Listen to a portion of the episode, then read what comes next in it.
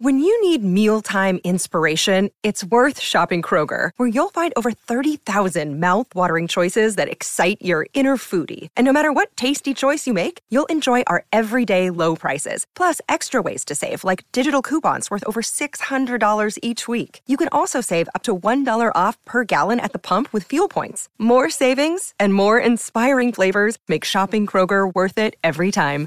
Kroger, fresh for everyone. Fuel restrictions apply. Delicious, meat nutritious, and the snack that packs a real protein punch, wonderful pistachios.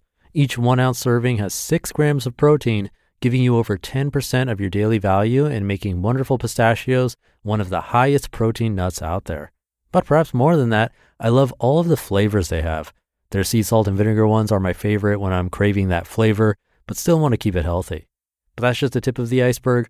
Wonderful pistachios come in a variety of flavors like chili roasted, honey roasted, smoky barbecue, and jalapeno lime, to name a few. Perfect for enjoying with family or friends and taking them with you on the go. Whether you're a pistachio purist who loves cracking open every nut, or you prefer the convenience of no shells pistachios, Wonderful Pistachios has got you covered. Grab Wonderful Pistachios and elevate your snacking game today. So fill up with a healthy snack when hunger strikes. Visit wonderfulpistachios.com to learn more. That's wonderfulpistachios.com. This is Optimal Living Daily, episode 1822 Uncertainty, Despair, and Freedom of Not Knowing by TK Coleman of tkcoleman.com. And I'm your narrator, Justin Malik, reading you blogs every single day of the year. And we have a bunch of shows where we do that. Search for Optimal Living Daily wherever you're hearing this to find all of our shows. But for now, let's get right to it as we optimize your life. Uncertainty, Despair, and Freedom of Not Knowing by TK Coleman of tkcoleman.com. Quote, Maybe each human being lives in a unique world, a private world different from those inhabited and experienced by all other humans. If reality differs from person to person, can we speak of reality singular? Or shouldn't we really be talking about plural realities? And if there are plural realities, are some more true, more real than others? What about the world of a schizophrenic? Maybe it's as real as our world. Maybe we cannot say that we are in touch with reality and he is not, but should instead say his reality is so different from ours that he can't explain his to us and we can't explain ours to him.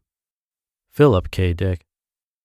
We do not experience reality as it is in and of itself we process the data of experience in accordance with various physiological and psychological filters. In other words, experience is a manufactured phenomenon. Through a combination of consciously and unconsciously directed programs, reality, if there even is such a thing, is edited, revised, and represented by the very act of our making contact with it. In other words, there is simply no way for us to verify the existence of or evaluate the nature of reality without filtering it beforehand. In a treatise concerning the principles of human knowledge, George Berkeley wrote, quote, It is indeed an opinion strangely prevailing amongst men that houses, mountains, rivers, and in a word, all sensible objects have an existence natural or real, distinct from their being perceived by the understanding. But with how great an assurance and acquiescence soever this principle may be entertained in the world, yet whoever shall find in his heart to call it in question may, if I mistake not, perceive it to involve a manifest contradiction. For what are the forementioned objects but the things we perceive by sense? And what do we perceive besides our own ideas or sensations? And is it not plainly repugnant that any of these or any combination of them should exist unperceived? End quote. Imagine trying to figure out what a particular item of food tastes like, but before you could bite into it, you had to first season it with pepper, garlic, lemon, and butter. You'd still have a valid experience of food tasting, but the experience would be skewed by the seasoning you applied to it before eating. Ditto for perception. All of our observations are uniquely skewed by the peculiar seasoning of each person's individuality. However hard we may try, it remains impossible for us to step outside of our vantage point in order to see things as they really are. Even when we study others as an effort to transcend our specific perspective, we must filter their observations and judgments through our own lenses. If I take a survey of what a thousand different people think, I'll definitely have a broader perspective, but even then, my active listening to the opinions of others is skewed by the same elements that skew my observations of nature. We can't even learn from other people in an objective manner because our ever present perceptual filters are watering down everything they show us. After all our lessons from mentors, teachers, friends, and fellow students, we are still left with nothing more than a highly processed, uniquely personalized, non objective version of reality. Now, here's the most amazing observation of all, to me at least. When these facts of perception are pointed out, many people tend to respond as if despair is the only option. People immediately get afraid that the ideas their sense of security was based on are now in jeopardy. This is not an unreasonable fear. After all, if we can't have objective knowledge of reality, then we have nothing stable to ground our hopes in. May I present another possibility? If we can't have objective knowledge of reality, then it is also the case that we have nothing stable to ground our fears in as well. All of the imagined negative consequences of living in a world of uncertainty are subject to the same doubts as any other view of reality. In a world of uncertainty, a man does not need faith. He needs an accurate understanding of what it actually means to be uncertain. Our need for salvation can only arise out of the perception that we are damned. Our need for an escape can only arise out of the belief that we are somehow imprisoned.